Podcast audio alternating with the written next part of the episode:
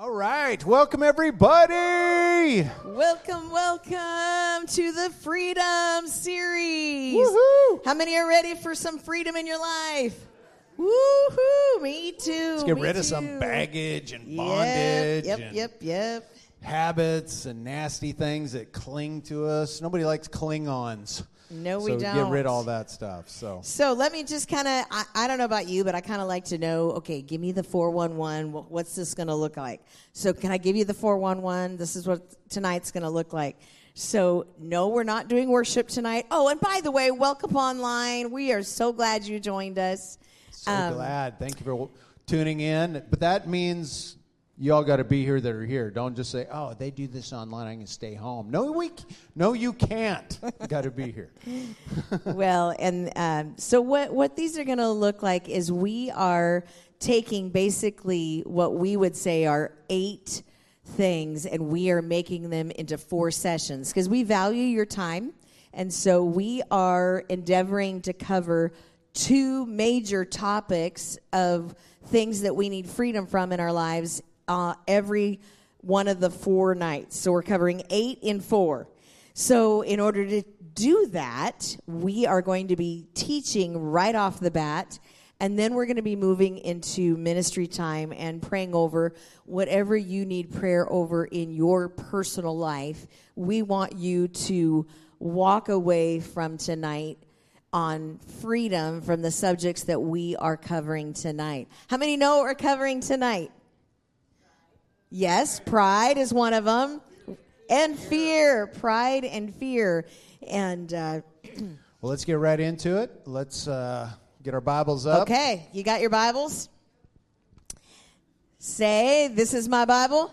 This is my Bible. I can have I can have what it says I can what have. What it says I can have. I can do I can what do it says I can do, what it says I can do. and I am am what it says I am. what am. it says I am.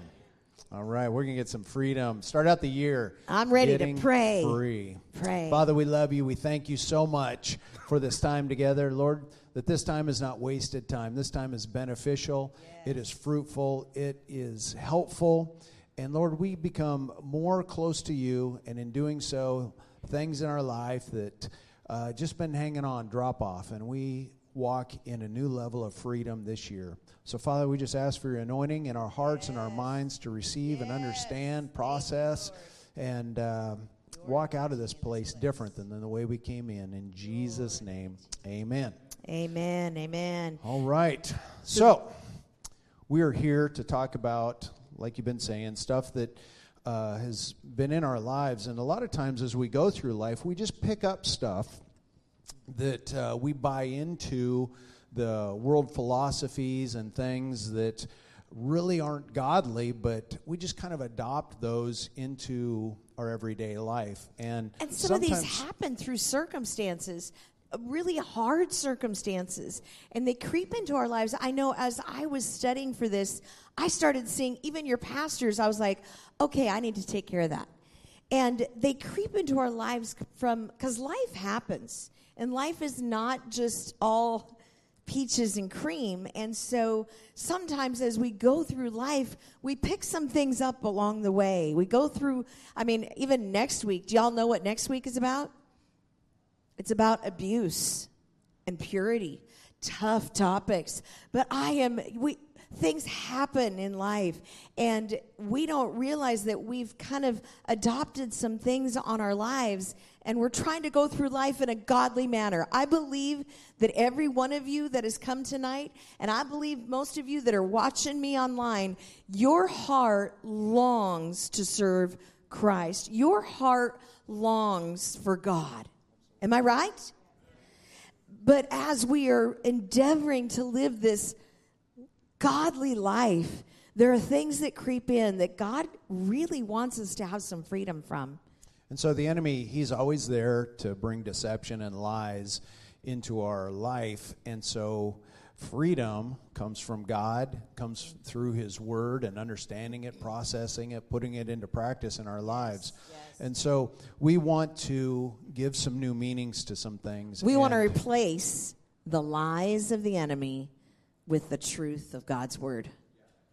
Can you say that with me? Let's replace the lies from the enemy with the word of God. And we all know John chapter 8, verse 32, that says the, Jesus was telling that uh, you will know the truth, and the truth will set you free. Boom. Boom. There it is. So let's get some truth in us so we can have some more freedom in us. We want to root out all that. And, and uh, so let's talk about. Let's talk about what is the spirit of pride. Let's dive right into pride. Uh, the spirit of pride really opposes everything. Come on in, guys. Come on in.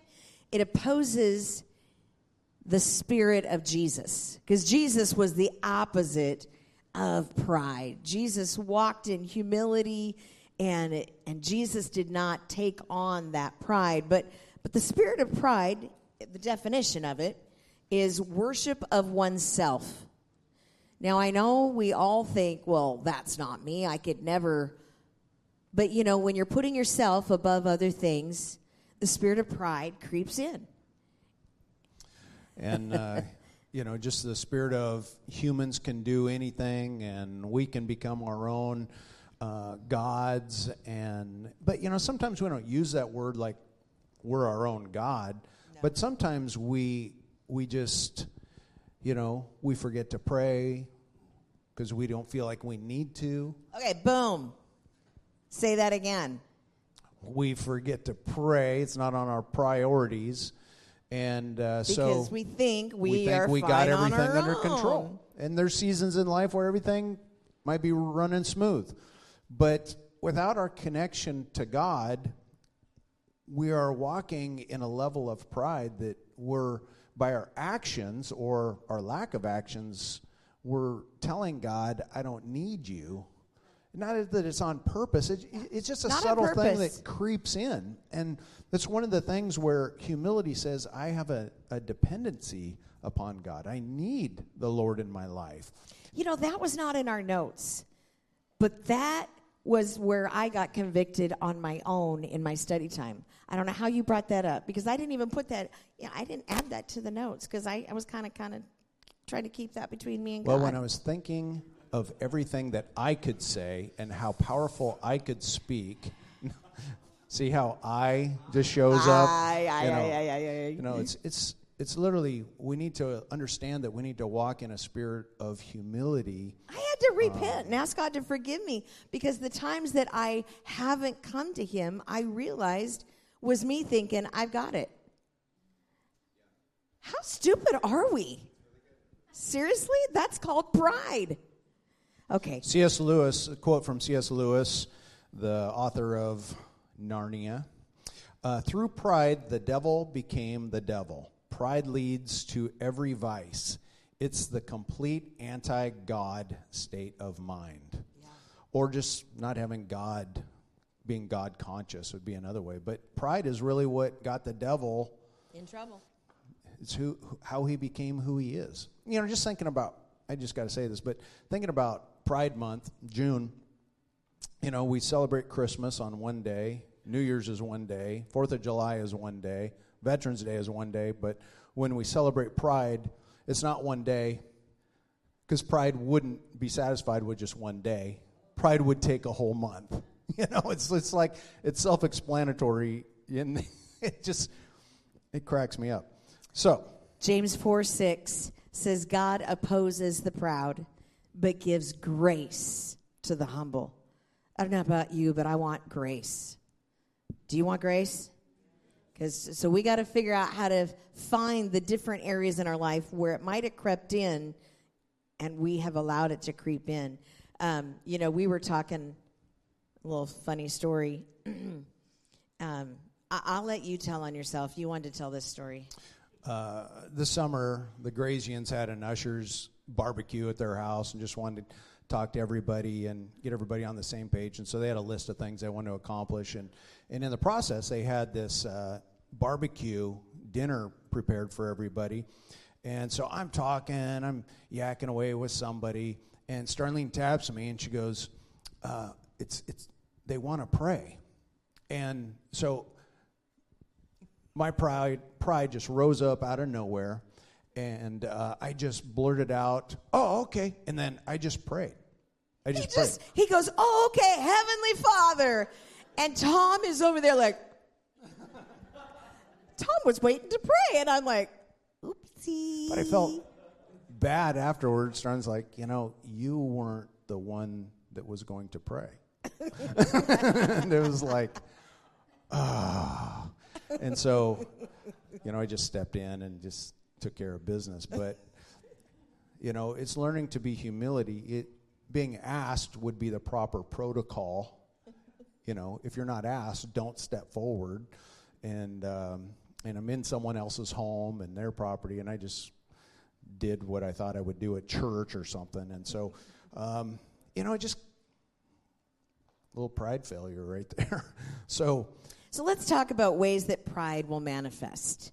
So pride manifests through the lust for power, selfish. Have you ever been selfish? That's that's really pride. we're born selfish. I mean, we come out of the womb, womb, mine, mine, mine. You know, mine, me, me, me. mine, mine. Uh, the self-centered approach to life. In other words, life's all about you. It's all about me.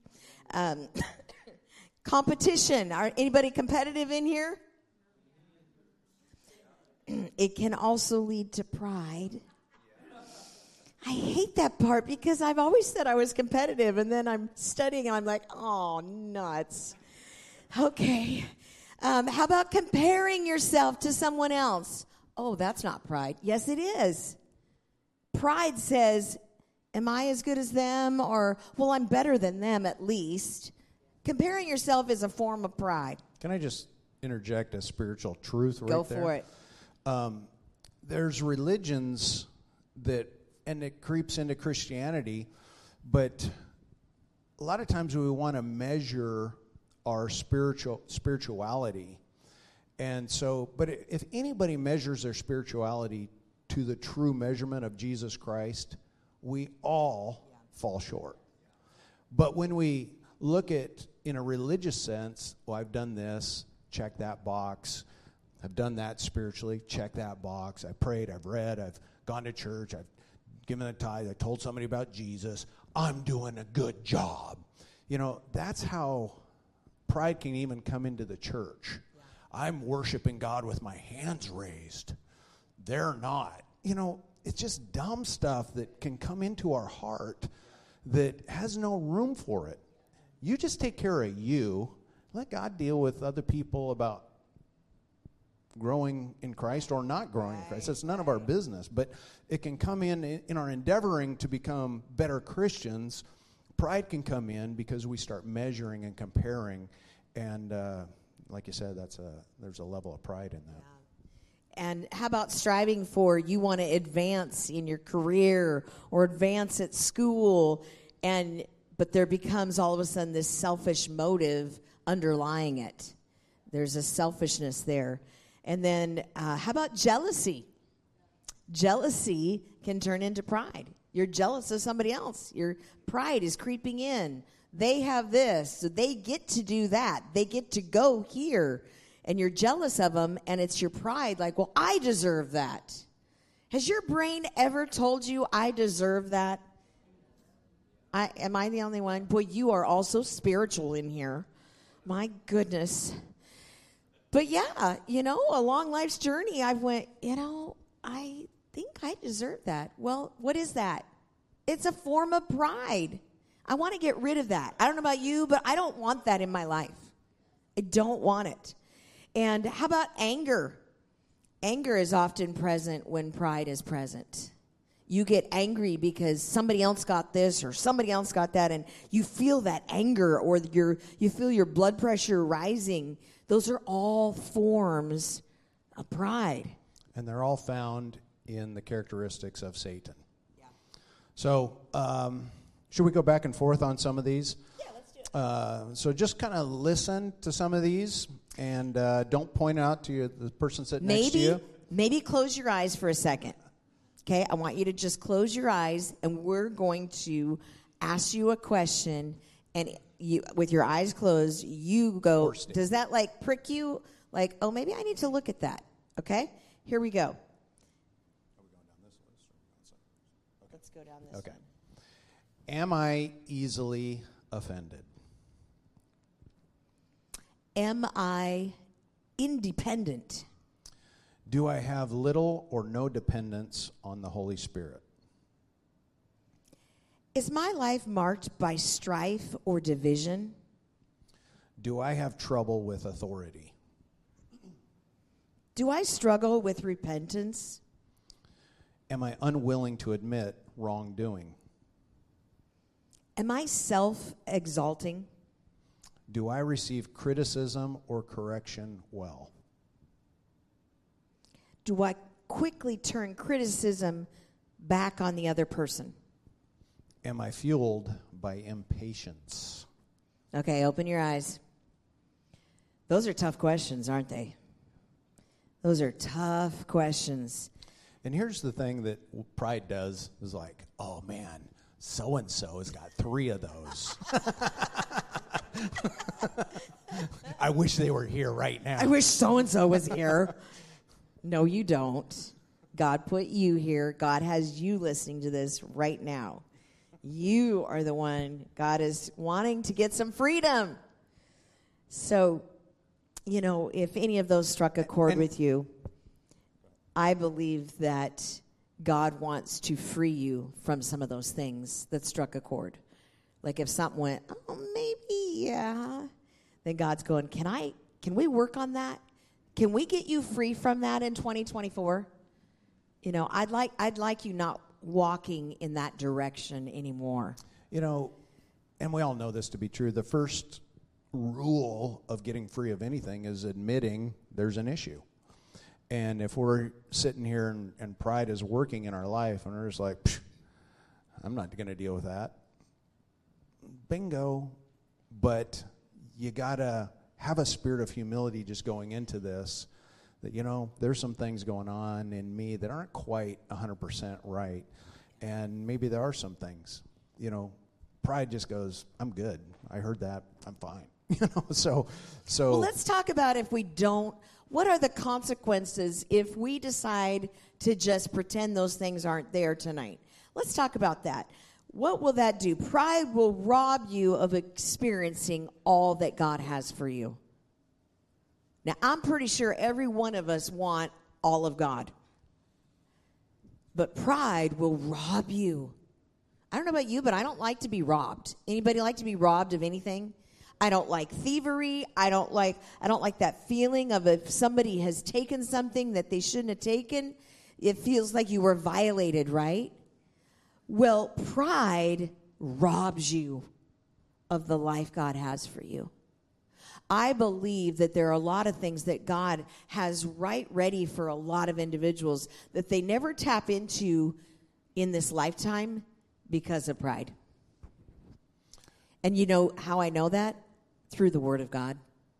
There are individuals who God would speak things, and then you see, I'm going through the Old Testament, and, and I don't know about you, but it's so easy to read other people's life stories and go, Why were you so stupid? Does anybody else do that when you're reading the Bible? I'm like, seriously? Did you not listen? But yet we live this life and we're going through right now and we're going to dive even more. Well, let, I got to read Proverbs 16, 18. Pride goes before destruction and a haughty spirit before a fall. And that's what we see over and over in the stories of the Bible is they got a little bit of pride and what did they do? They fell. A little bit of pride, kaboom. I mean, and you're going after a lot of kabooms. You're like, get the picture, people. And that really is the cycle of the Old Testament. Pride, they didn't need God, didn't want God, fall, cry out to God, help, forgive us. You know, it's this vicious circle. And so our objective is to stay uh, away from pride and allow God to do his work. Because when God, when we're not being robbed, allowing pride to rob us, there's favor, there's mercy, there's grace, uh, his blessing, um, answered prayers. So this is a good thing to get far away from.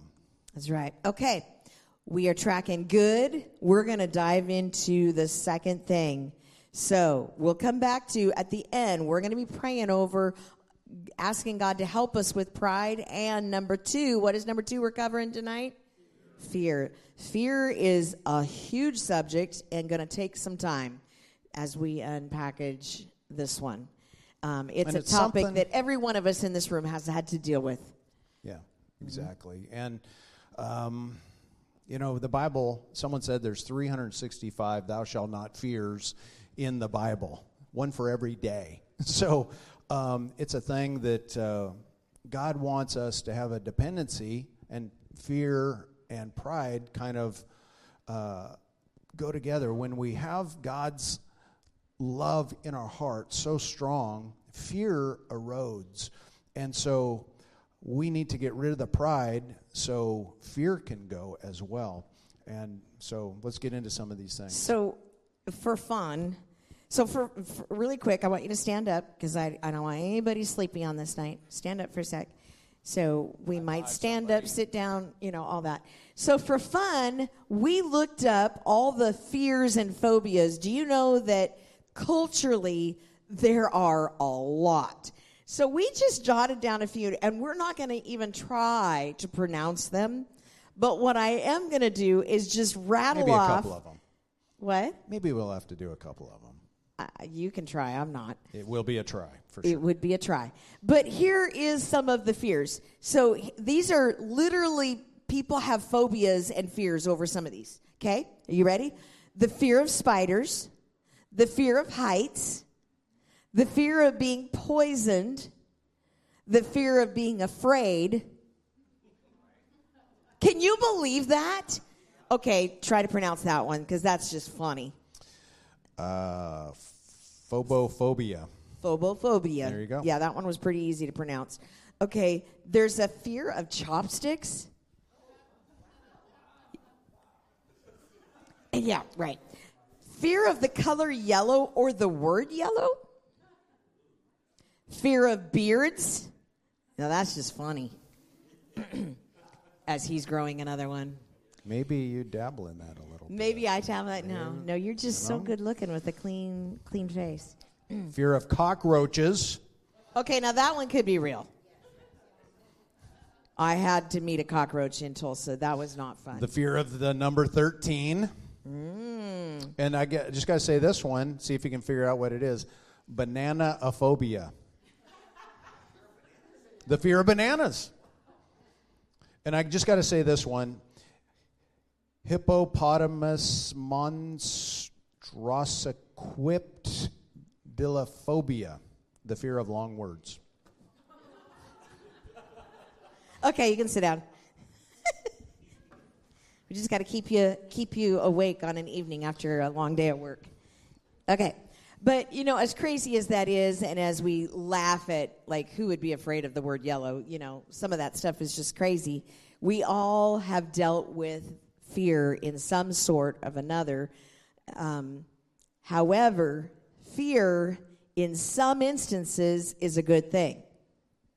In fact, the Bible even talks about a good thing. Now, if you've ever, how many have ever read your Bible and read where it said, the fear of the Lord is a good thing? Anybody ever read that? Okay, it's in there quite a bit. It's not meaning the kind of fear of, I'm so scared. I'm, I'm in terror. I'm in panic. I'm, I can't believe it. You know, that kind of fear. As the Webster's, what's the Webster's definition of fear? I think we have it. Um, I don't know. You jumped. I jumped. Okay, well, we'll get to that definition.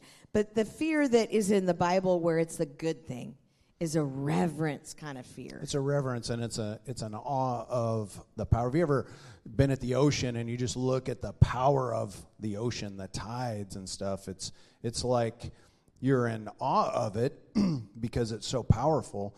But when it comes to God, there needs to be a, a reverence of He is very powerful, and uh, And that's a good fear yes, to be so in awe and reverent of God.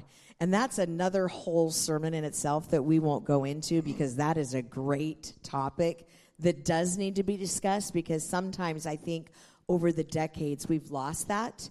That reverence for God has been sometimes um, thrown out the window, and it's not to be thrown out the window. God wants you to reverence, quote, fear Him, and it's in the Word all over the place. Um, another healthy fear is just being able to fear, like when you're supposed to fear, like the oven is hot and you shouldn't touch it. Like the common sense kind of fear. That's a good kind of fear. Like a little kid learns really fast that if he touches a burning stove, that is something to fear. Not not that he's scared of it, but like, okay, I'm not going to do that again.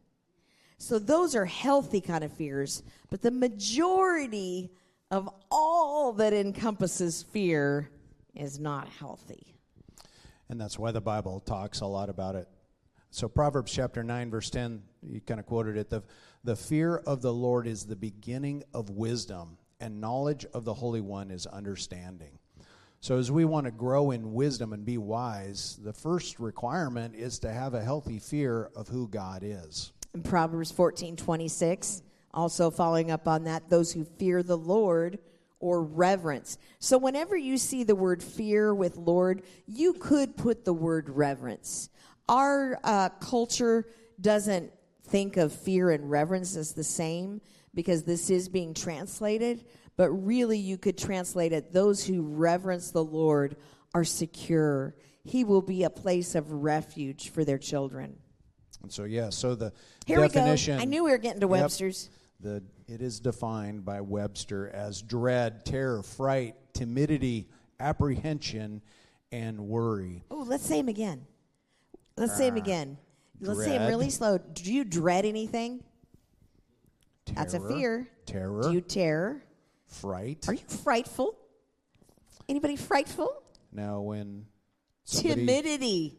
Timidity has to do with fear. If you think I'm just timid, well, timid means I'm probably fearful of the other person, how they're going to view me, how they're going to look at me, what they're going to think of me. So I'd rather just not talk. I'd rather just be like timid. But timidity, the root of timidity is usually you're just fearful of what the other person thinks of you. Do you see how we get to the root of some things? Okay, what else is there? apprehension You're too scared to, to move forward. and worry. Worry also could be panic attacks. I mean, there's a lot of things that we we say in our culture nowadays that have become like okay, like it's just common, but the root of it is where we want to go. Like let's take care of the root problem and it will help a lot of these things in our lives. That's right. And fear is one of those things that God absolutely does not want in our lives because it steals our peace, it takes our joy from us, puts a frown on our face. And so God wants you to be blessed, happy.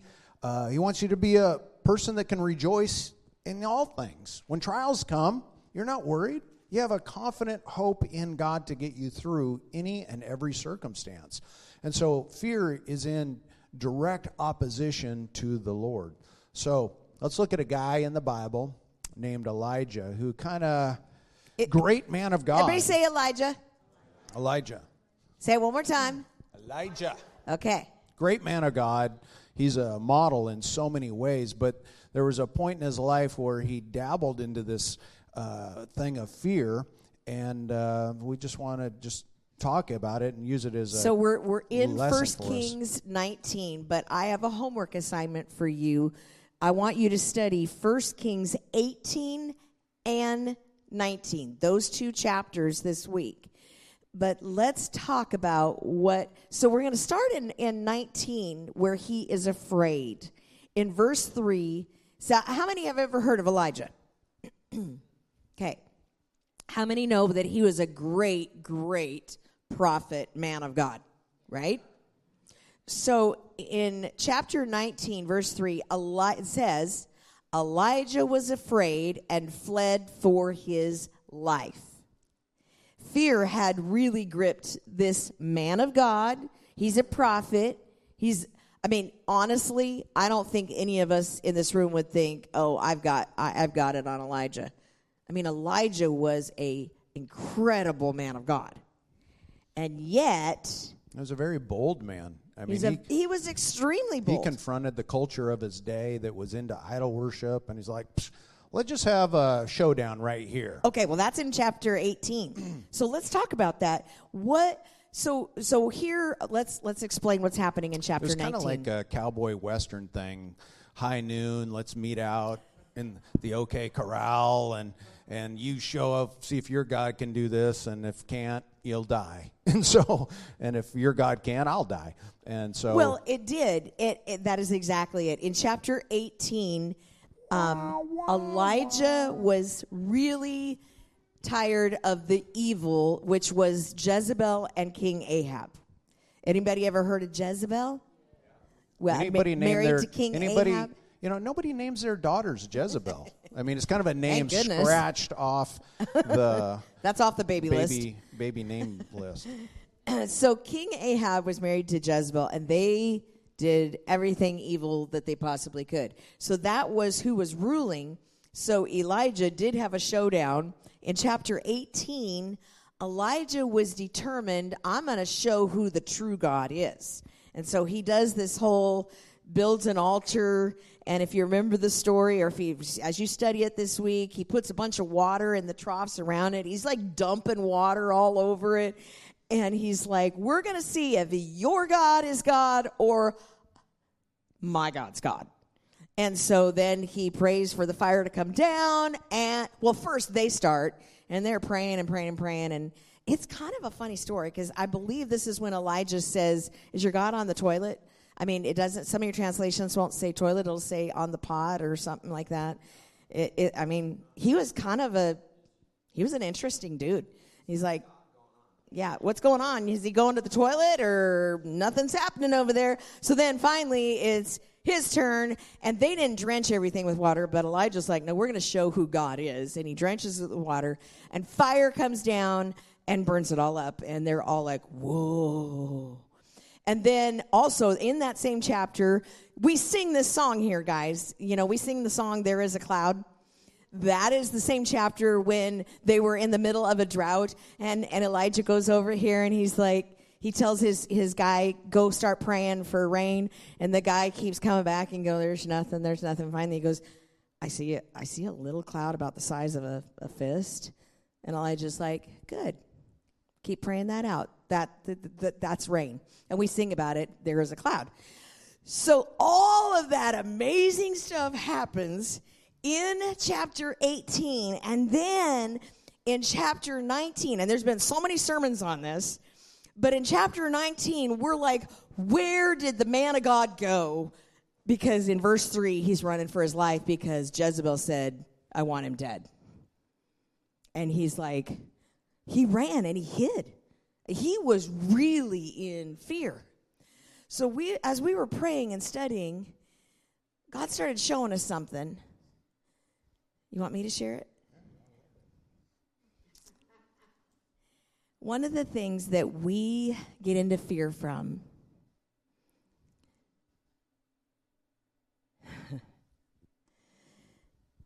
is unfulfilled expectations Elijah expected that Jezebel and Ahab were going to be dethroned and that evil was not going to reign anymore. But that didn't happen. His God still showed up. His God still did protect him, right? But all of a sudden, when his unfulfilled, what he thought was going to happen, didn't happen, he ran for his life in fear. I can't count how many times in my life when I have really expected something to go one way and it didn't go that one way. And then I have to deal with the fear of is this really going to be fulfilled or is it going to be unfulfilled the way I thought it was? I thought it was supposed to go like this, and it didn't go that way. Man, when I started studying that about his unfulfilled expectation and how unchecked if we don't un- if we don't check that in our life we can go down a path that isn't good And it's one of those things that can literally shipwreck our faith. yeah And uh, so Elijah was kind of in a vulnerable place, actually. He was in uh, a place where some scholars think he was even suicidal. It's like if things don't go, and it, it, it, he dabbled in pride a little bit there too, because he's like, if things don't go the way I want them to go or Yeah. expect them to go, I don't want to live. Yeah. And uh, it's it's a crazy story. Yeah. But let's pick it up in 1 Kings 19 14. Right, uh, Elijah replies, I. Everyone say, I. I. hmm That's an issue right there.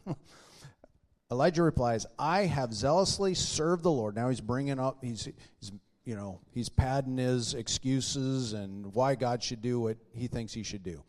I have zealously served the Lord God Almighty, but the people of Israel, and now he's throwing other people in the, under the bus, in prayer. and we laugh at that, but, you know, hello. We're human too. But the people of Israel have broken the covenant with God. I am the only one left, and now they are trying to kill me too. Then the Lord told him, Go back the same way you came and travel to the wilderness. Okay. Do y'all see that he has to go back the same way and that he had to go through the wilderness? Did you catch that? So, first off, we see there's two things going on here. There is a spirit of pride going on because we see the I syndrome happening. I have been the only one serving you, they have not. You know, there's a comparison thing going on here. They they're nothing. They they forget them, God. I have been faithful, and you didn't make it go the way I thought you were supposed to do it. Do we get possibly trapped by the enemy in saying those same things today? We, we come on, people. This is where we live. We want it to go this way, and when it doesn't, how, how many have ever heard someone be blaming God? It happens all the time. When their unfulfilled expectation or unfulfilled whatever doesn't happen the way they thought it should, they, they, they like point a finger at God. And you know, God's got a funny way of dealing with this. And it's kind of, you can see this thread and this pattern throughout the Bible that if we uh, don't pass tests, we get to repeat them. So God told Elijah, go back the way you, came. came.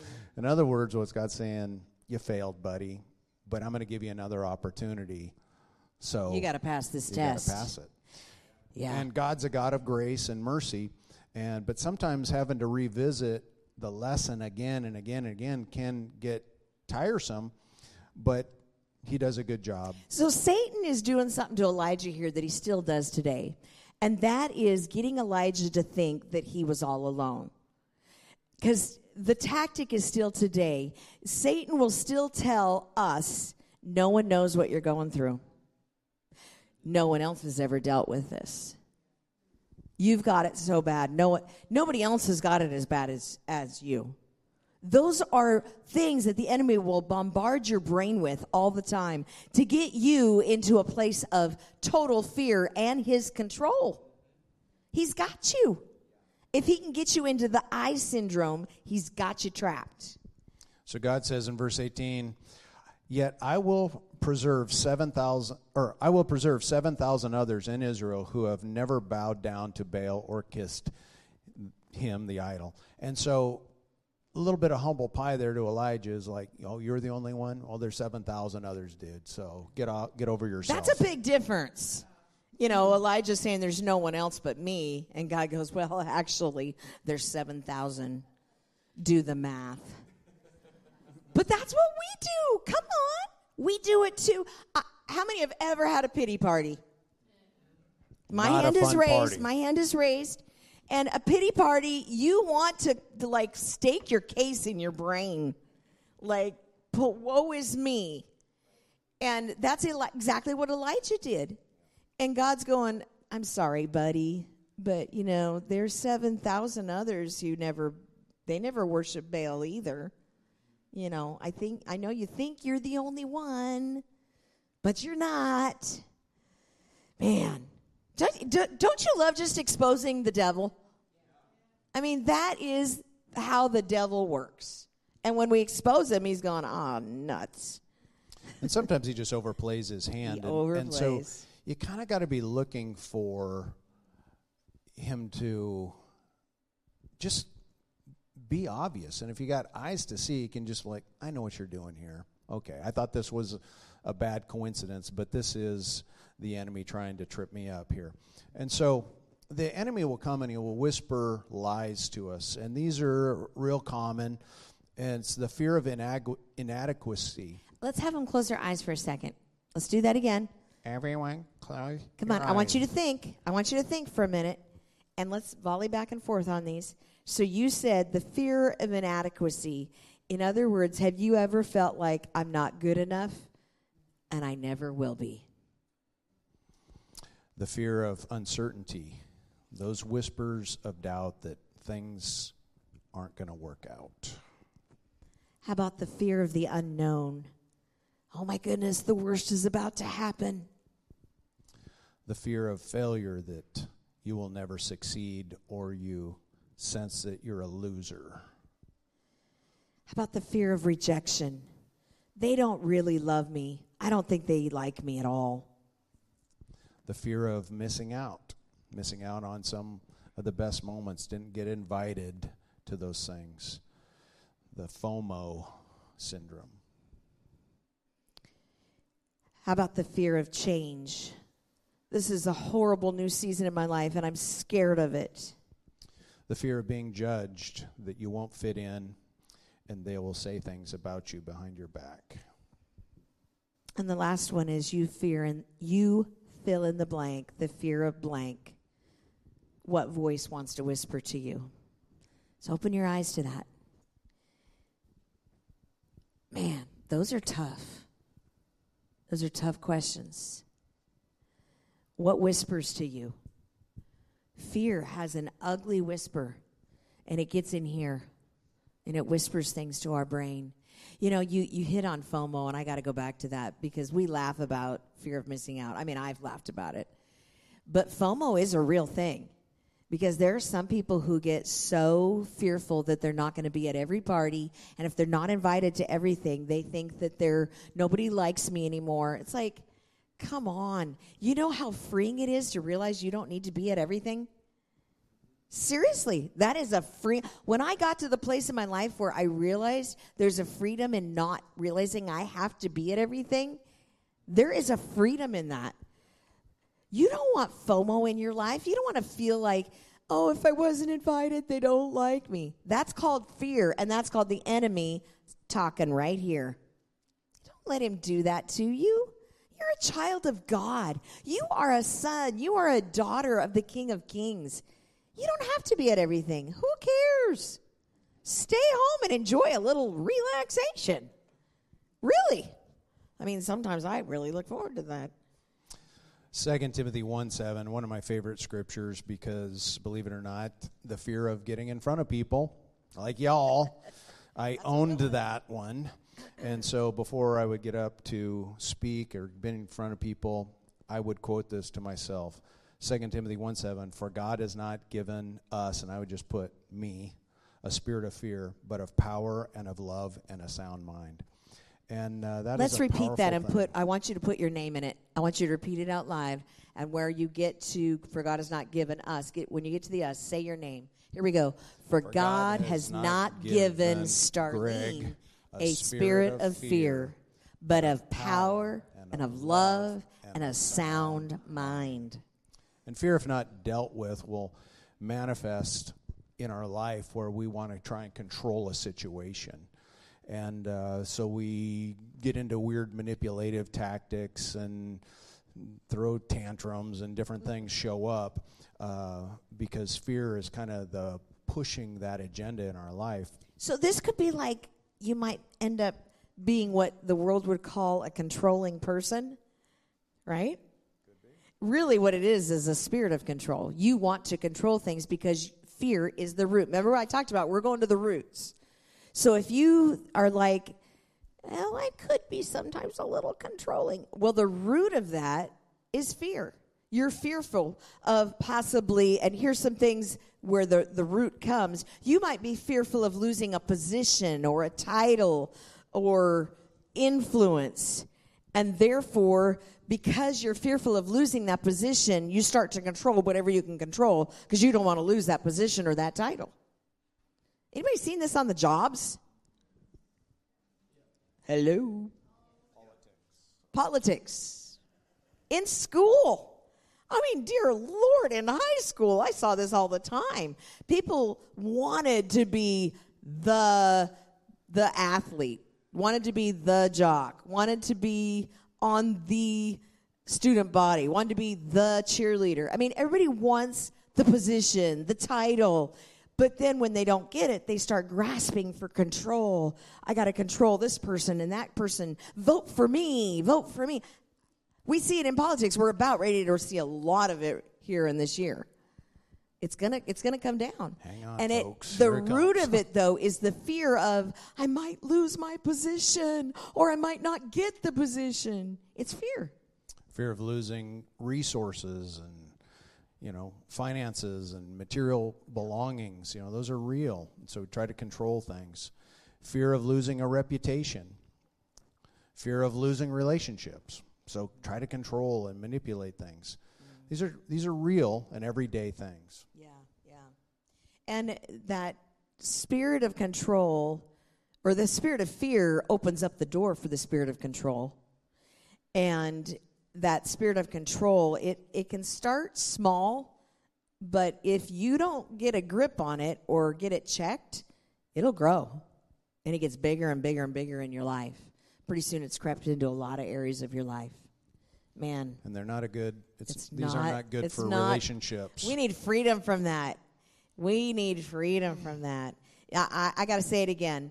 The spirit of fear, if not dealt with, bursts the spirit of control. You might want to write that one down. The spirit of fear, if not dealt with, bursts the spirit of control. You will want to start trying to control everything you can. You'll be grasping for things you can take control of.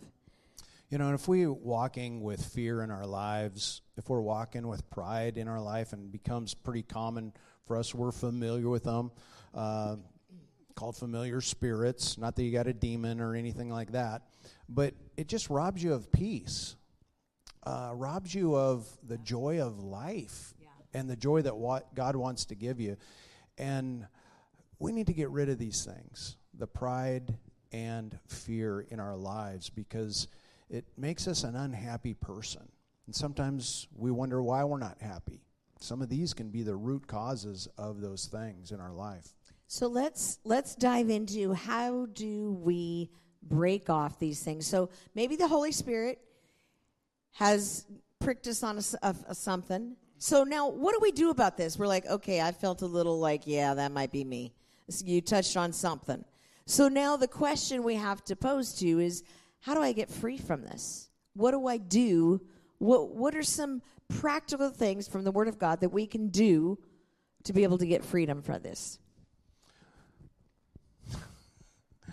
It's easy to say, but it's hard to do.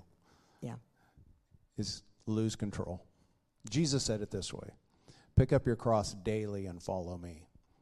Paul said it you must crucify yourself to, to really live. Jesus said you will lose your life if you try to keep it, but you will find your life if you lose it. And what he's saying is give your all your worries, all your concerns to me. All the things that you're striving for in life, give them to me. Rest in me about your finances. Rest in me about your worries, your health, your relationships. Give them over to me and quit trying to work so hard to make all these things work. Not that God's against work, God's all for work, but sometimes we can work in the wrong way in the ways of manipulating situations. And so we need to give him full control and ownership. You know, this is mine, this is mine, I got this, I do that. But you know, in your heart, you just need to go, you know, God's blessed me with this a job, a home, a car, clothes, whatever, a vacation. You know, if it wasn't for the grace of God. But sometimes we just take ownership of everything. my kids. Well, you're just a steward of those kids because they're going to leave your home one day. And so you're just stewarding them. And so sometimes we just got to go, God, it's all yours. Help me steward the things you've given me. You know, that just takes so much pressure off. Like I said, it's easy to say, but it's hard to do in reality. And it's part of your daily spiritual warfare. Um, you know, when we're talking about fear, everybody stand up for a minute. When we're talking about fear, what comes to your brain as the opposite of it? Faith, courage, confidence. Those are all good answers. But the truth of the matter is, it is trusting in God's love and accepting His love that will cause you to get rid of fear. Just telling yourself, I got to have faith, is not going to do it. You've got to be able to fully understand God loves me so much that I can trust him. I don't I can step back. I don't have to be in control. I can step back and let God be in front because God's got me because God loves me that much. Many times we're like, "Oh yeah, I know God loves me." But do you really? Because if you know God loves you so much that He wants to take care of you, if He loves you so much, can you trust Him? Because if you trust Him, you can step back and go, I don't have to be in charge. I don't have to be so controlling over everything. I can trust Him. I don't that see how when you trust him and you step back, fear has to step back all of a sudden you're not fearful anymore because you've allowed God, God's love, to be front and center. Sit for a minute. Can I just share a little story? So I got two older brothers. There's three of us. I'm the youngest. and uh, when I was a little guy, there was a movie out about the Invisible Man, and uh, it scared me. And so you go to bed on that, and you're just like, there's somebody in the house that I can't see, you know. And not only that, but it was uh, I was getting introduced to Bigfoot, and so my brothers we go out in the woods and they'd be like, "Hey, I just saw Bigfoot's print," you know, and they didn't, but you know they're just telling me, and and uh, so and then I began talking to them, and then uh, they said the Bigfoot is also the invisible man. and he likes to sleep under beds. So, I mean, I owned this fear. Bigfoot is under my bed at night, you know. And so um, I'm having this anxiety and panic attack, and and so, Dad, Mom, you know, I'm crying in the middle of the night and keeping everybody awake. And so um, my dad and mom were big proponents. We gave you a bed, you're going to sleep in it, you're not going to be in our room. So that was not an option for me. So, but my dad came in and uh, looked at me and he addressed my fear. He goes, Greg, there is no way anybody's going to get in this house unless they get past me. And there's nothing under your bed. There is no invisible man except invisible angels guarding you as you sleep. I love you so much as my son that I'm not going to allow anything to harm you. If there's something that scares you in the middle of the night that wakes you up, you hear a noise or something, you call my name and I'll be in your room. So he addressed my fear, and that gave me peace. Do you know your Heavenly Father loves you so much that He wants to have that exact same role in your life? That that fear has got to go through God first. Give it to Him and let Him, His peace and His love, just rest in that. God loves me. The thing I'm fear doesn't have a chance against God. 1 John 4:18 says there is no fear in love but perfect love casts out all fear. You know, I don't know if if that verse now has a little new meaning to you when I've talked about the opposite of fear is not necessarily faith, it is love. Because if you trust in God's love for you, fear has to take a back seat.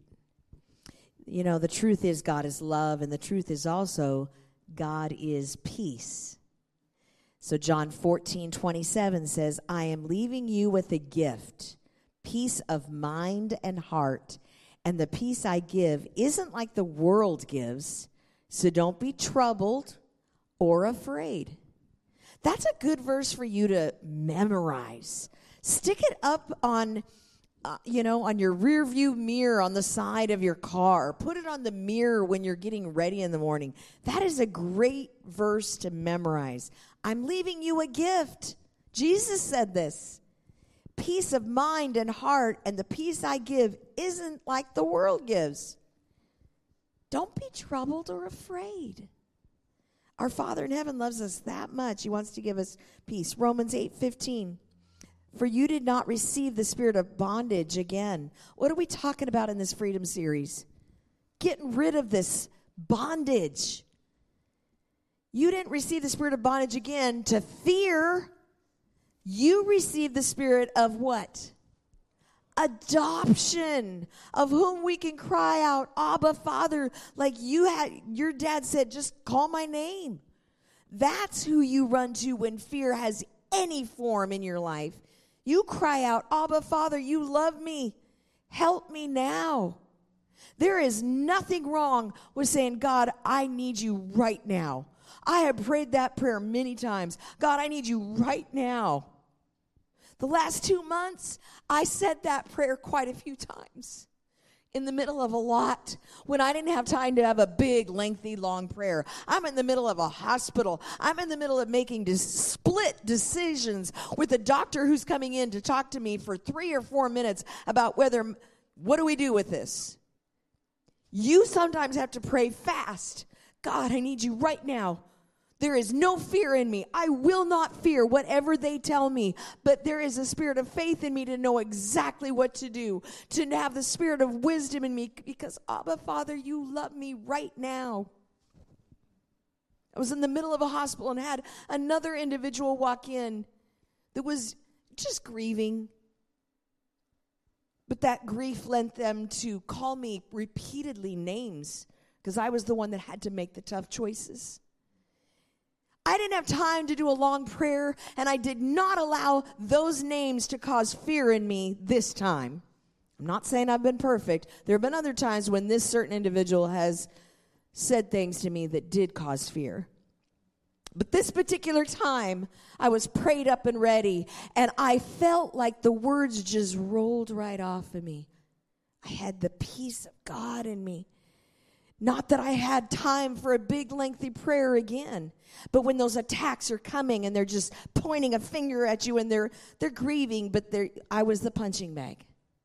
I don't know if you've ever been a punching bag, but I was the punching bag of their grief. And when those attacks come, I felt the peace, not fear, but peace of God. I literally could feel it just roll off. And I smiled at him and I said, You can call me whatever name you want to call me, but I'm okay right now and I ha- we have to make some tough calls. Those things happen in our lives. You're called names and you don't have time for long, lengthy, but in under my breath, I was just, oh, Jesus, help me. Help me now. Jesus wants to free us from feeling that fear when others attack. And God wants us to be filled with His peace and his love so fear and pride can melt away. And this is a thing that gives us confidence to live life with our head up, shoulders back. We can face each day that God's got you. God's with you. God's for you. God's not against you. The Bible says if God be for you, then what? Who can be yeah. against us? Yeah. And so that's the level God wants to raise us up to. That there's a confidence to live life boldly, courageously, without fear, without pride. We got God. And with God, I'm looking at Pastor Terry, quote he says, You and God are a majority. You're more than enough. and allowing that love to give you the confidence that your boast is in the Lord, not in you. Look at what the Lord has done. Look at what the Lord's going to do. I stand strong because of Him. Look at what He got me out of in the past. And if He did that then, and if He did it for them, He'll do it for me. God is good.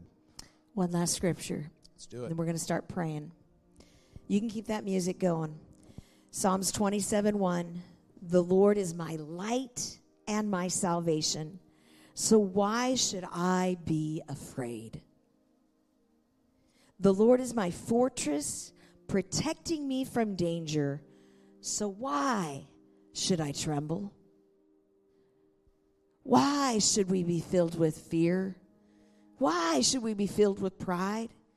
I don't know about you, but even after some things that I went through the last two months, we got away, you know, as you know, for a few days right after Christmas. And I cried a lot of tears of grief of missing my brother. But I also had to let go of some things that I'm like, I don't, as we were studying all of this, I'm like, you know, when you go through things in life, the enemy wants to put a little, like, little seed in right here. And if you don't take care of that, that seed begins to grow, and it's not a good seed. So even things that can be said over you or said to you, they're seeds. And you got to take care of that. You got to get rid of those seeds from the enemy and tell him, no, there's no fear in me. And I'm getting rid of pride tonight, too. I'm not all that in a bag of chips. And I'm not allowing that fear to have any place in me. And with that, I'm not, I'm not, I don't need to be in control. I'm going to allow God to have front and center. Would you stand?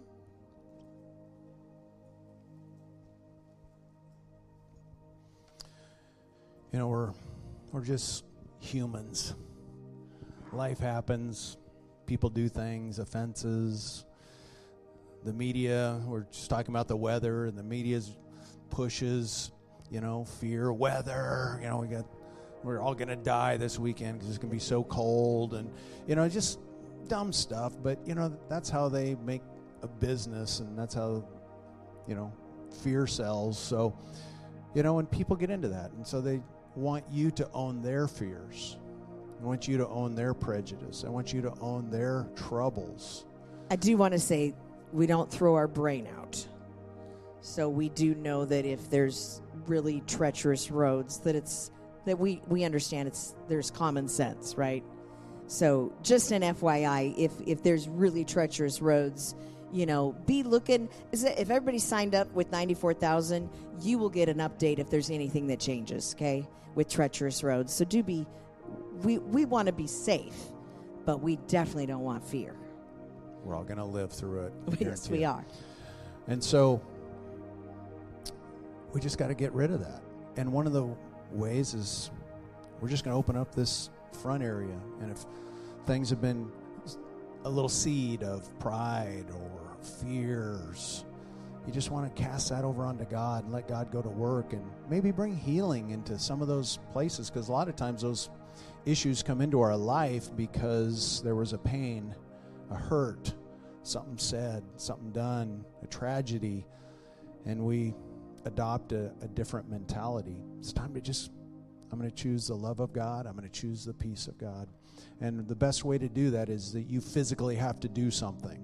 Because if you just walk away, you're more than likely you're not going to deal with it. You physically got to get out of your seat. You got to come. You got to have the courage to just, everyone's going to look at me. Well, it's worth it. And by the way, no one's going to really care. No. And don't listen to the devil because that's the devil's fear right in that moment, actually. So, You know, and Pastor Greg and I are going to be here at the front. We want to pray with you. Sometimes you just need somebody to hook up in, in prayer, and, and we're here to pray with you because we're dealing with these are these are heart issues. Like I said, in two weeks we're dealing with abuse and purity. Those are hard issues. But I'm telling you what, I know that I know God wants you free in 2024. God wants you free from pride. God wants you free from fear. Don't don't allow it to creep in. Don't let it have a, even a little tiny seed. Get rid of it. Get some freedom tonight. You don't have to rush out of here yet. We we close. We'll think you know 8:30 on these freedom nights. You got 25 minutes to be with God. That's awesome. You can sneak out when you need to sneak out, but spend some time with God. And then Pastor Greg and I are available. We want to be here for you. Those watching online, don't just shut this off and then do nothing. Yes, you're not here. I'm sorry. Please come in two weeks. But don't when you shut this off, because it will go off here in a few minutes, you need to spend some time in prayer put on some praise music talk to god because this that's what it's we can't just teach on it and show the word of god and then you do nothing about it. The bible says that's foolishness. We can teach till we're blue in the face but unless you decide to do something with the teaching and say okay god let's talk about me and you that's when you have progress and freedom. Amen Hallelujah. Bow your heads, close your eyes. Heavenly Father, we just come into this holy moment where you're doing heart work on us. Lord, there's things that have happened in our life, and we've adopted some some ways of thinking that we thought was right. We're not trying to violate you or or be mean or sin. It's not our first intention, but things happen and we adopt some issues in pride or we get a f- fearful so we try to control. And so lord tonight we want to address that. We want to cast that on you. We want to ask for forgiveness. We want you to walk us through the healing process of those hurts that have happened in our life so that we can be free and leave those things at the altar tonight. Jesus we ask you to do what you do best. Soften our heart. Renew our minds Get us walking in the path where you remove the hills. You fill in those high places and you remove the stones so we can walk straight in the path you have directed us to go. In Jesus' name.